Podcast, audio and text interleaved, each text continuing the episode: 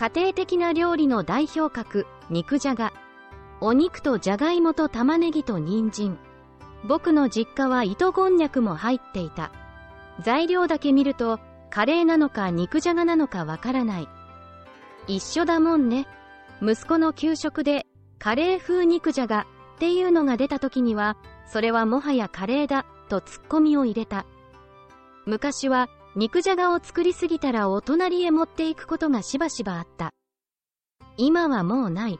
醤油がなくなっていた時、借りに行くこともあった。今はもうない。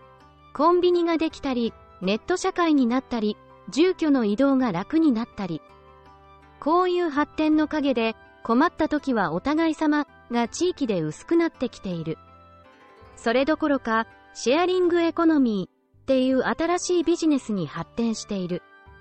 昔良かった、あれが新たな姿で戻ってくる。これもまた文化かなと思う。お祭りとかね。